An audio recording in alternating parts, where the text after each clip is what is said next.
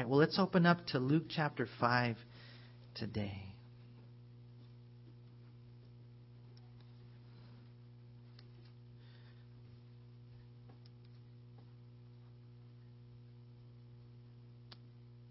Luke chapter 5. And today we get to study verses 1 through 11. Not, not a lot of verses, and so let's go ahead and read them together, and then we'll come back and, uh, and, and notice uh, just amazing truths that are taught here.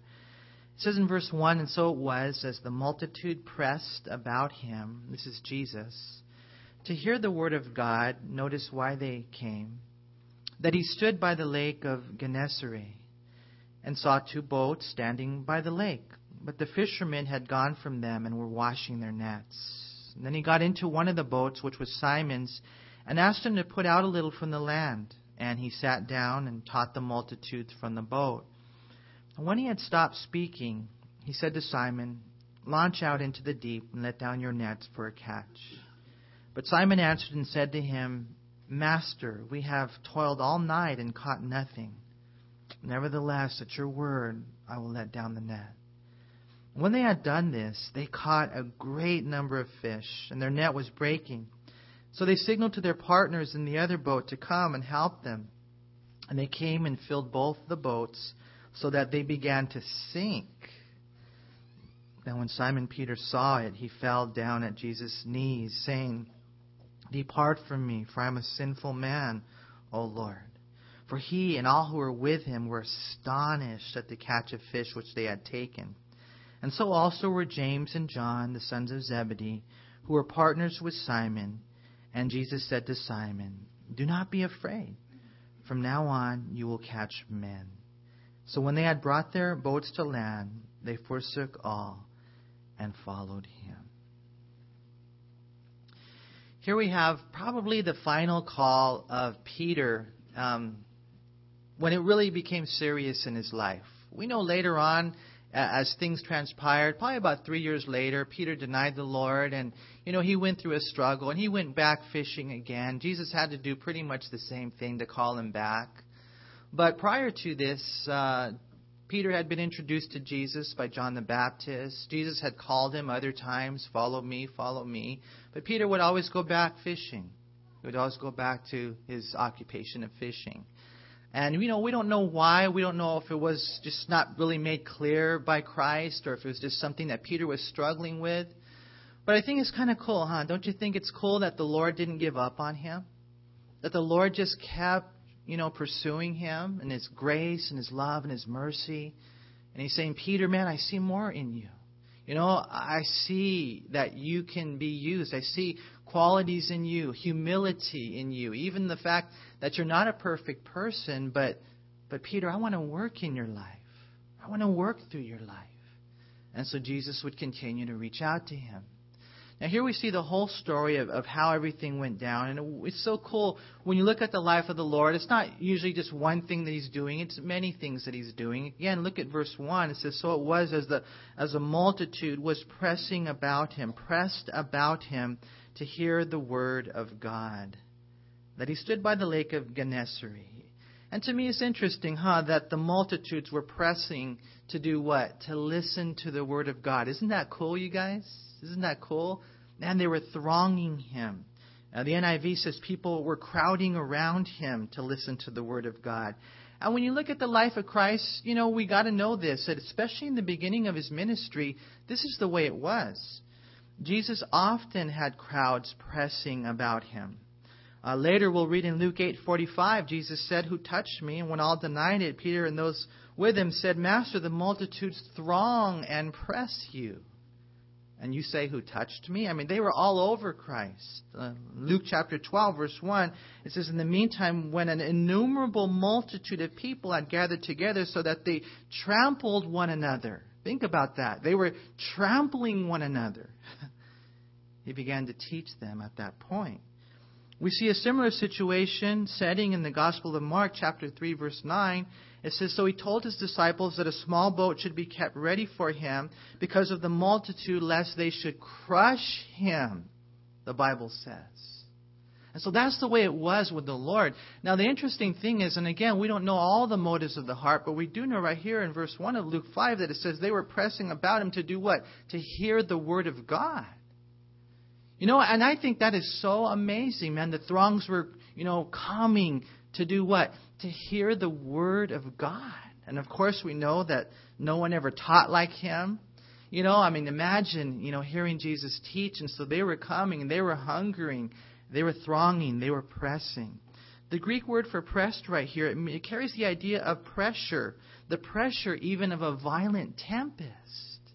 And so, man, so many people were coming to Christ that there he is um, by the lake of Gennesaret, and we're going to see eventually he, he gets into a boat. Now, right here it mentions the lake of Gennesaret, just in case you're interested. This is the Sea of Galilee. It's referred to the lake of Gennesaret. It's also known as the Sea of Galilee, also the Sea of Tiberias. Those are all New Testament terms for this same lake right here. You can look up John chapter 6 verse 1 and it talks about how it would have different names. In the Old Testament, this is called the Sea of Chinnereth or Chinneroth. And so we know this right here was 13 miles long, 8 miles wide. It lied in a dip of the earth's surface about 680 feet below sea level.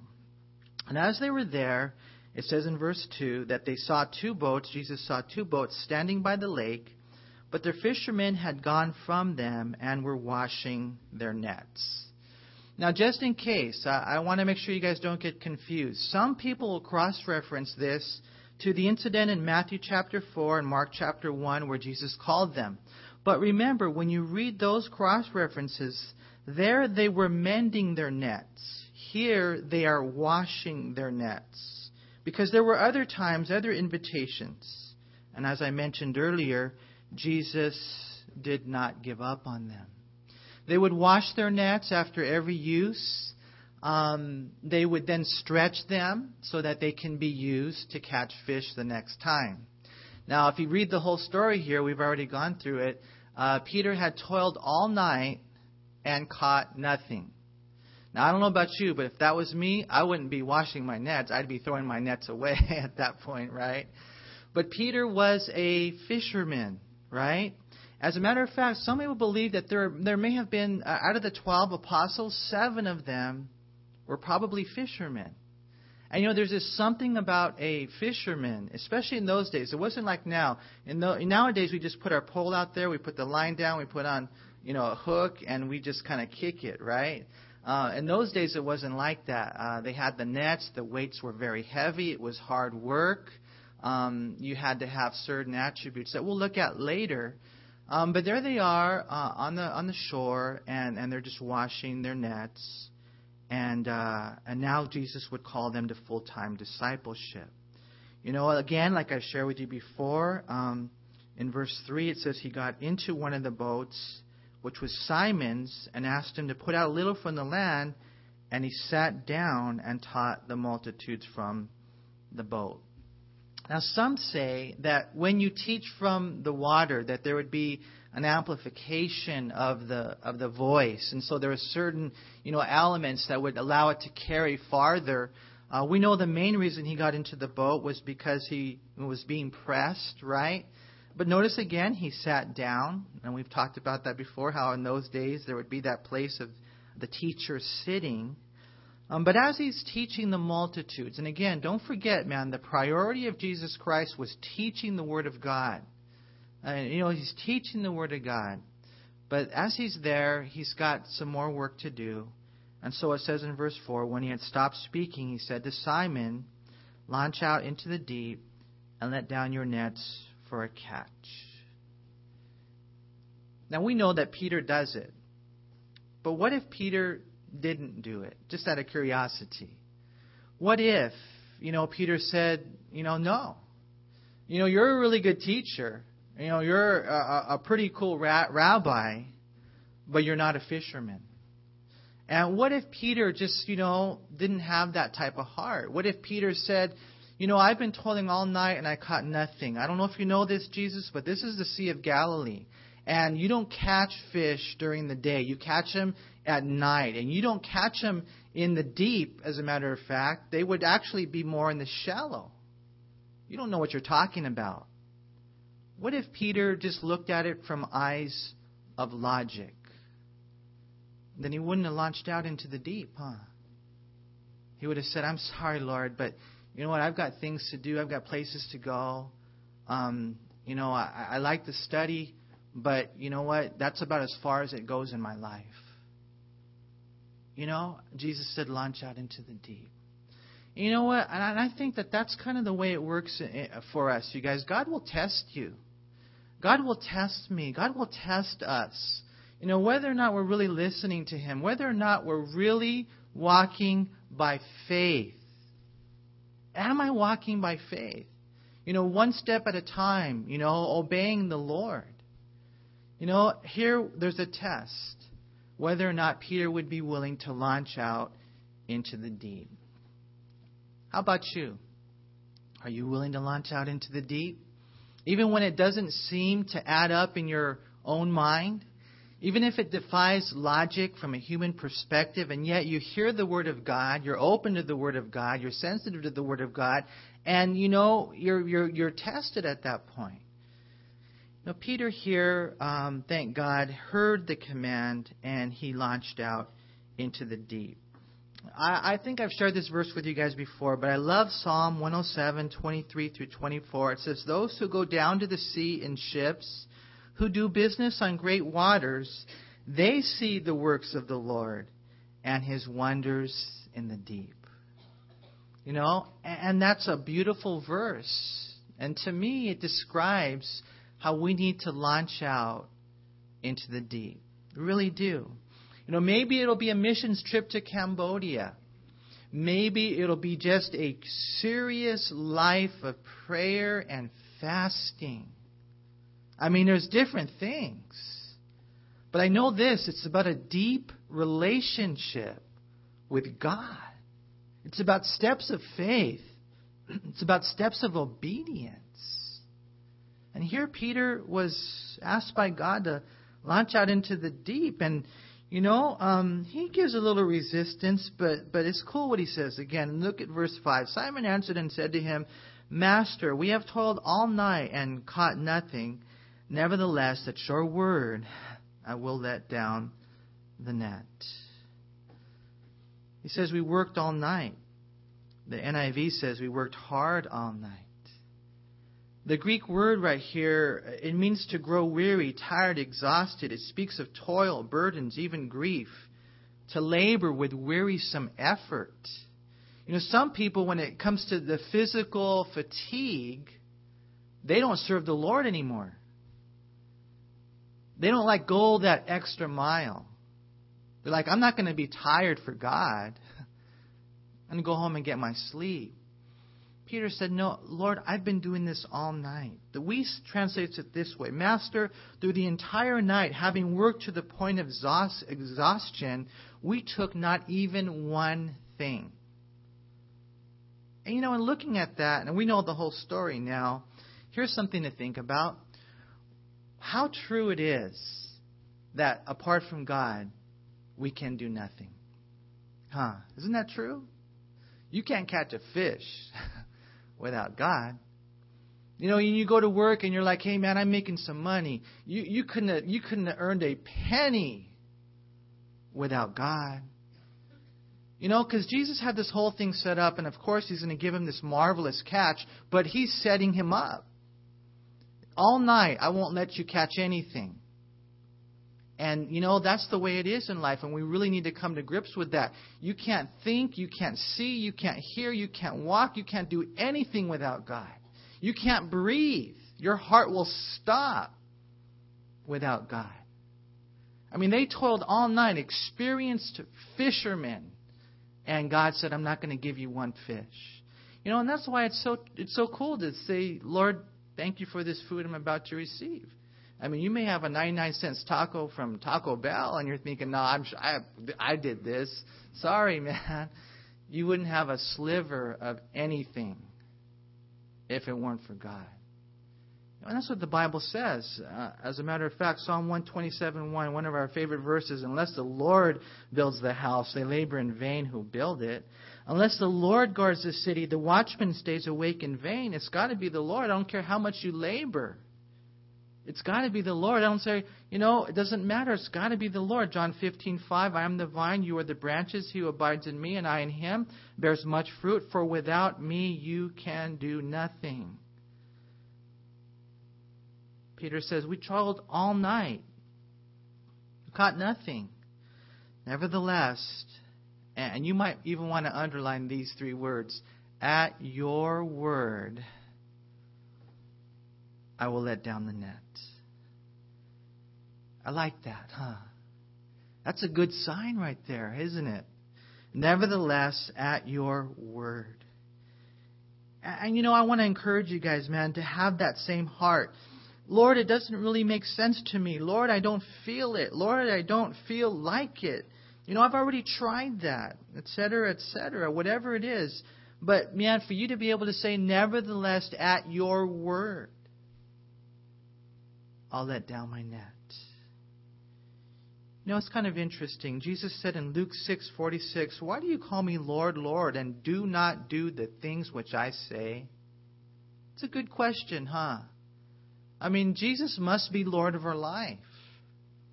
You know, there was a bumper sticker that says Jesus said it, I believe it, that settles it. You guys remember that bumper sticker that went out a while back? It doesn't matter whether you believe it or not. No. Says Jesus said it, that settles that settles it. That's the way it should be in life. Whatever it is He's called us to do, He will give us the capacity to obey. He's called us as husbands to love our wives as Christ loved the church and gave Himself for her. And you may think, well, that's so hard. It's not hard for the Lord. We make it hard. Whatever it is in life that He's called you to do, I think we make it hard. You see, He's Lord, and we just do the things that He say. It's very simple in life. Even I like what Mary, the mother of Jesus, she said to the servants in John chapter 2, verse 5. She said, Whatever He says to you, do it. Isn't that cool? it makes life simple, huh? All you got to do is just do what my son tells you to do. And they turned the water into wine. God used them. He says, Nevertheless, at your word, I will let down the net. You know, again, not only was Peter tired, but the command kind of defied logic, especially coming from a carpenter. William Barclay said this Peter said, Let circumstances be what they may. If you say so, we will try again. Too often we wait because the time is not opportune. If we wait for perfect circumstances, we will never begin at all. If we want a miracle, we must take Jesus at his word when he bids us to attempt the impossible. And so, they let down the net in verse 6, it says, And when they had done this, they caught a great number of fish, and their net was breaking. And so they signaled to their partners in the other boat to come and help them, and they came and filled both the boats so that they began to sink. You know, in looking at this right here, I mean, think about that, man. These boats were made to catch fish you know, but for um, not only this boat to begin to sink, but the other boat to begin to sink, and for the nets to be bursting. Can you visualize how crazy that was? I mean, just how many fish they caught. And it just, everything defied logic. Everything about it. It wasn't the right time, it wasn't the right place. And, uh, you know, basically, Jesus showed them who he is. And that's really the, the story that we'll see here. And that's really probably the main point. I mean, who is it that can gather all these fish together at his, at his beck and call? Who is it that has this type of authority? And Jesus shows himself really, really to Peter. And so in verse 8, it says, when, when Simon Peter saw it, he fell down at Jesus' knees, saying, Depart from me, for I am a sinful man, O Lord. You see, Peter saw the power of God in the person of Jesus Christ. He saw the majesty in the Messiah. He saw the glory, and he fell down at Jesus' knees. You know, and you're probably reading this story, and I know we're not there and everything, man, but you know, I pray that by the Holy Spirit that you would see the same glory of God I pray that you would. You know, because this is so important for you to see. Before you fulfill the calling on your life, you must see this glory of God. It's the only hope that we have to really fulfill the calling of God on our life. You know, we see this happening throughout the scriptures, Jesus revealing himself to uh, the disciples, and whenever they would see him, they would, you know, fall on their knees or fall on their faces. Matthew 17:6, and when the disciples heard it, they fell on their faces, were greatly afraid. Revelation 1:17, and when I saw him, I fell at his feet as dead. Even Matthew chapter 2 verse 11 when the, the the men, the wise men, the magi, they came, it says that they fell down and worshiped him. Well, there's that place of just uh, prostration when there's a revelation of who God really is. And when we see Him in His glory, uh, one of the things that happens a lot of times is we see us um, in our in our sinful state, and that's what happened with Peter. Uh, he said, "Go away from me, for I am a sinful man, O Lord." The NLT says, Oh Lord, please leave me. I'm too much of a sinner to be around you. Wuest says, Depart from me at once because I'm a man, a sinner. The word translated sinful man, it means devoted to sin, a sinner, not free from sin, preeminently sinful, especially wicked. You know, and as you read that and you look at that, you know, whatever you do, don't think, oh, Peter, man, he was really bad. You know, yeah, he was, but so are you, and so am I in the presence of God, if you don't realize that wickedness and wretchedness of who you are apart from Christ, then you have no hope to fulfill the calling of God on your life. We all are wicked and wretched apart from the Lord. And if He's done a good work in you and now you're more consistent and now you're more holy, don't forget who you are apart from Him, that He is the one that has done the work.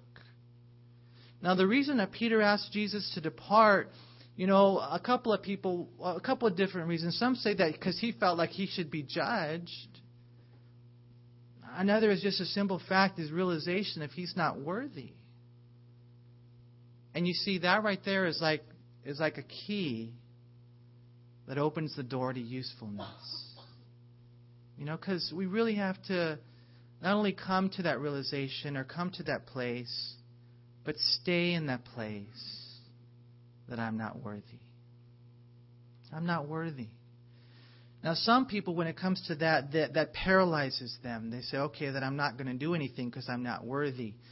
No, we have to go beyond that, though. You know, um, we're not worthy, but if He calls us, He will equip us to do whatever it is that He wants us to do. I'm not worthy. I, I know that. I'll never be worthy. I know that. I'm not able. I know that. I'll never be able. I know that. But I know who He is. And I know what He can do with any life if He calls a life. Doesn't matter who you are. It doesn't matter what you've done. God can do that work. But we have to make sure that we you know, learn from a lesson like this. It's in the Bible for a reason. It's in the Bible to show us that God won't give up on us. He'll continue to pursue us in the calling for our life. And for all of us here, it's something different. But for all of us here, it's something. He will continue to pursue you and call you. And he'll reach out to you. He's teaching the multitudes, but at the same time, he's got Peter right there.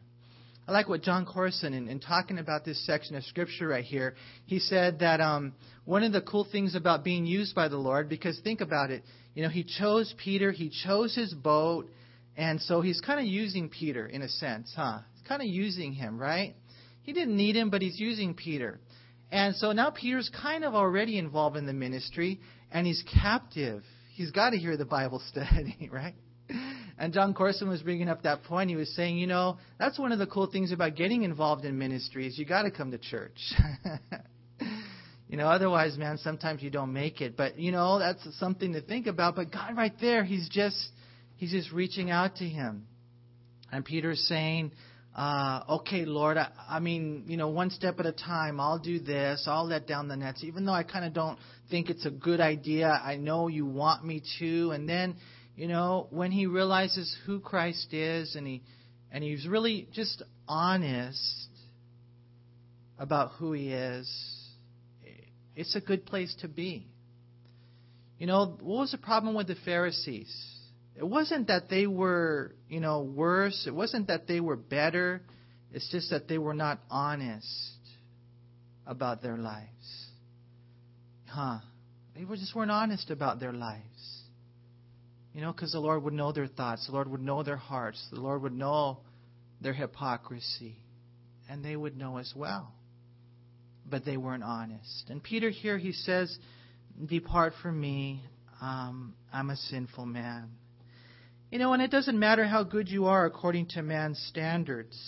Um, whenever you really see God, you're going to come to this place. Remember Job? You guys remember the story of Job? He was a pretty good guy, huh? I would venture to say he's a hundred times better than us, right? But notice what it says in Job 42, verse 5 and 6 I have heard of you by the hearing of the ear, but now my eye sees you. Therefore I abhor myself and repent in dust and ashes. Think about that. When he really saw the Lord, he said, I abhor myself. I repent in dust and ashes. In Job 40, verse 4, it says, Behold, I am vile. What shall I answer you? I lay my hand over my mouth. What can I say? And then there's Isaiah. When he saw the Lord high and lifted up, when he saw the majesty of God and the holy, holy, holy God on the throne, he said, Woe is me, for I am undone, because I'm a man of unclean lips, and I dwell in the midst of a people of unclean lips. You see, there was a transformation going on in the life of Peter. And when he saw the majesty, the purity, and the holiness of God, he realized who he was. You know, something that's interesting, you guys, look at verse 5. It says, But Simon answered and said to him, Master, we have toiled all night and caught nothing. Okay, the word master is a, a, Greek word that speaks of a superintendent or an overseer. It's just kind of like your boss at work. Not really a, a big deal. You know, this is who he is at this point. But after he does this miracle of catching all this fish, you go down to verse 8, and what does Peter call him there? He calls him Lord, huh? And there's a difference now. He uses the Greek word kurios. And it speaks of a person to whom we belong. It's the person which has power over us, who has control of our life.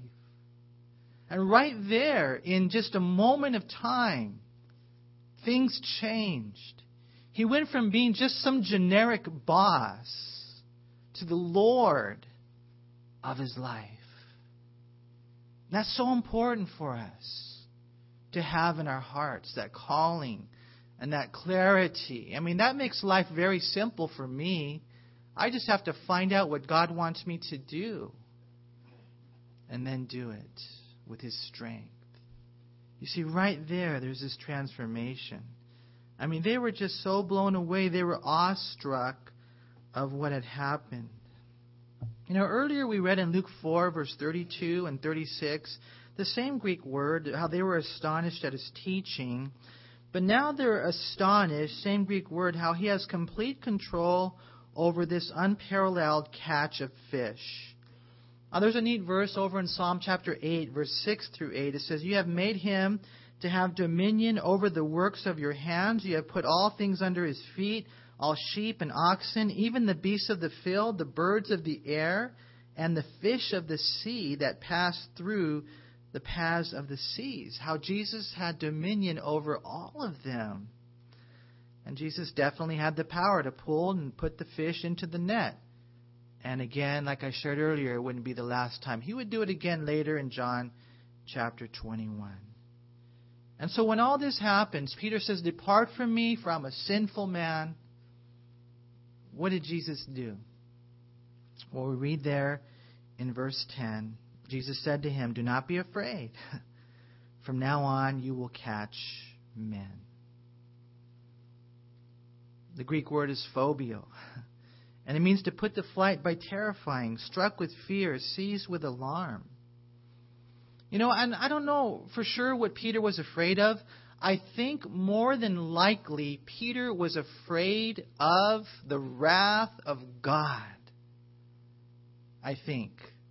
Because when you see God, when you really see God, and I, and I know we're not there, man. I, I wish we could have could have been there. Maybe in heaven there'll be a DVD or something, man. But I don't know. Probably even be more real than that. But but man, if you could have just if you when we see God, and, and especially now, because when we're, we're in heaven, we're going to have our glorified bodies. It's not going to be the same. But to see God now in this body of death that we live in. I mean, the only thing that would really biblically come to mind is, man, I deserve judgment. More than likely, that was the fear. And and who knows, you know, maybe we have that fear. It's a good fear. Jesus said, "Don't fear those who can kill the body. Fear him who can cast both body and soul into hell. Fear him. It's a good fear sometimes, but don't let it be carried too far. Because even though we deserve hell, he's given us heaven. Even though we don't deserve to serve him, he calls us to serve him. And we hear the words of Jesus He says, Do not, do not be afraid. He says right there, From now on, you will catch men. And it's so cool, you guys, when we realize and we understand, you know, that the calling in our life is not because of something that we deserve. It's because of the grace of God. It's the grace of God that initiates that call, and the grace of God that continues that call. You know, it's so important for us to have that understanding. You know, the Bible says, 1 Corinthians chapter 15, verse 10, Paul said, By the grace of God, I am what I am. You know, sometimes you look at these guys, and whoever it is that you might, you know, be tempted to put on a pedestal, Billy Graham or Chuck Smith or any of these guys, and you know, part of us thinks, man, they they did something to deserve it. And you know what? There probably was elements of, you know, just being made in a certain way with a certain heart and everything like that. But man, it's a hundred percent grace. It's all God. He gets all the glory. You know, that's why Paul told Timothy in 2 Timothy chapter 2, You therefore, my son, be strong in the grace that is in Christ Jesus. It's not anything we deserve. It's the calling of God in our life. You know, one person said this I am convinced that the Lord is looking for people, organizations, and churches He can bless who will, like Peter, say, We don't deserve this. Grace is the key to ministry, the key to prosperity, the key to victory in this body corporately and in our lives personally.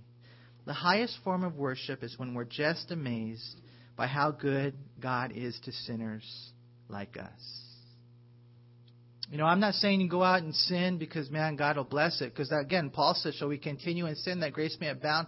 You know, certainly not. But, man, you know, when our heart understands the way that it works, the grace of God in our life, it really encourages us to carry on. You know, He died for you. When He was nailed to a cross, all of your sins, past, present, and future, were done away with. You are forgiven as Christians. And now you can go forward in your calling to glorify God and to help others get saved, to help others get strengthened. And wherever you're at, wherever your part is in the body of Christ,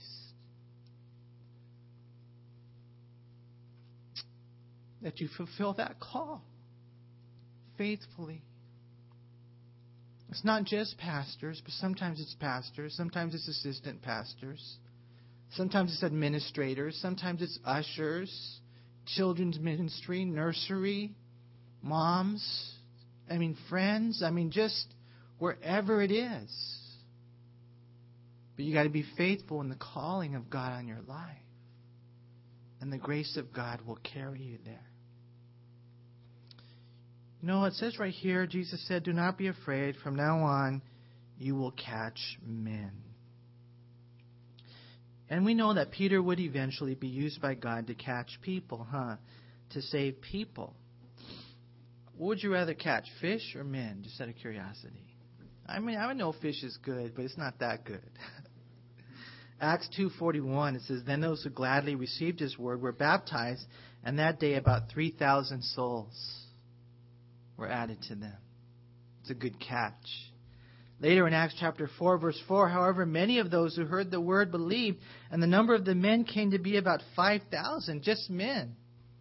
5000. See? Catching men. Eventually, even Peter would be used to open the door of salvation to the Gentiles.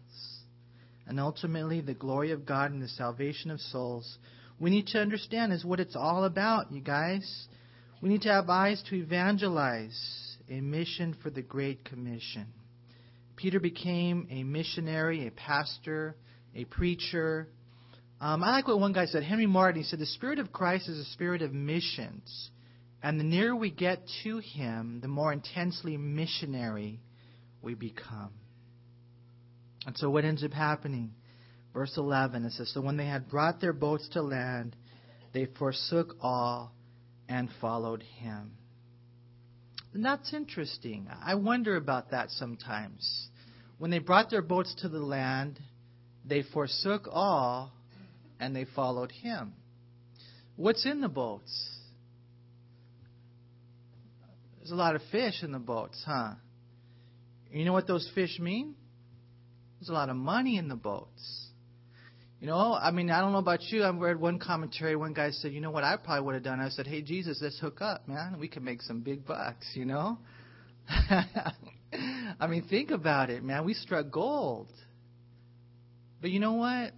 When you see the riches of God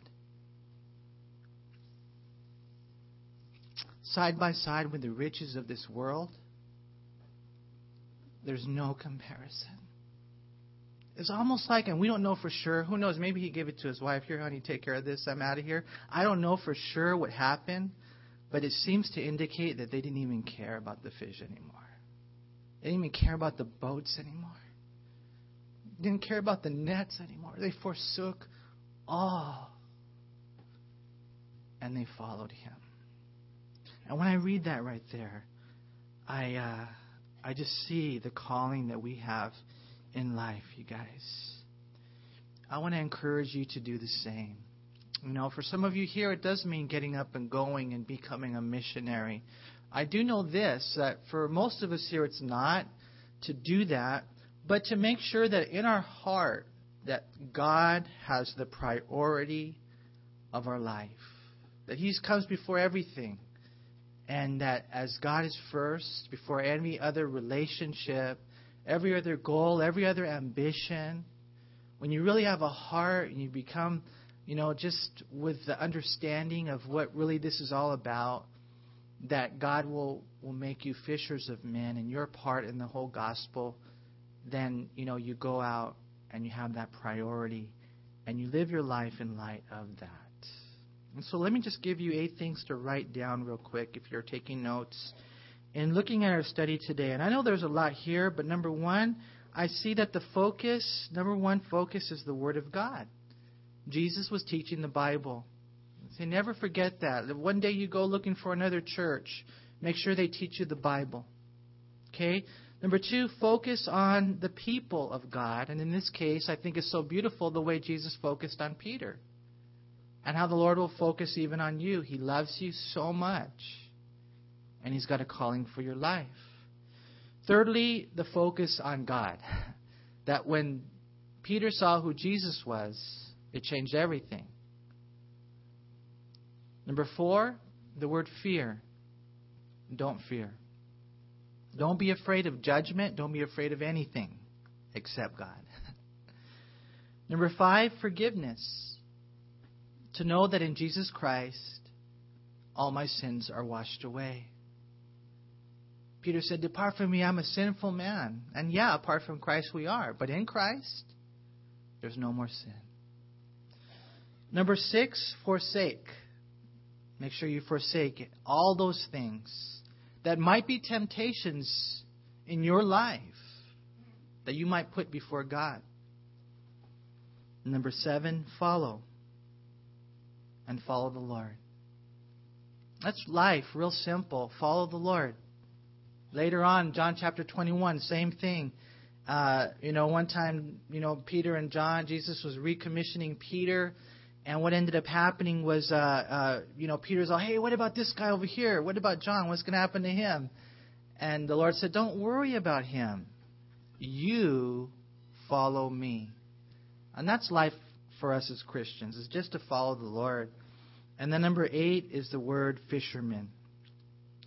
Fisherman.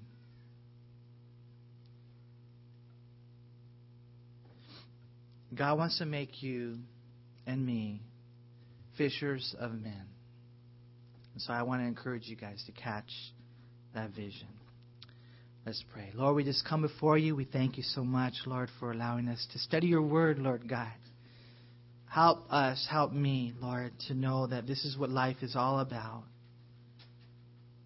Help me to see who you are in your glory and your majesty, God. And I do thank you, Father, that many of my brothers and sisters here have caught that vision. Uh, and if any haven't, if any have forgotten, I pray you would reignite that in their life. It's all about you. It's all about you wanting to save people who are perishing. And Father God, I even pray maybe there's some here today who don't know you, who are perishing, and they need to be caught. Lord, today I pray that you would touch every heart, you would speak to every heart. Lord, you're the Savior.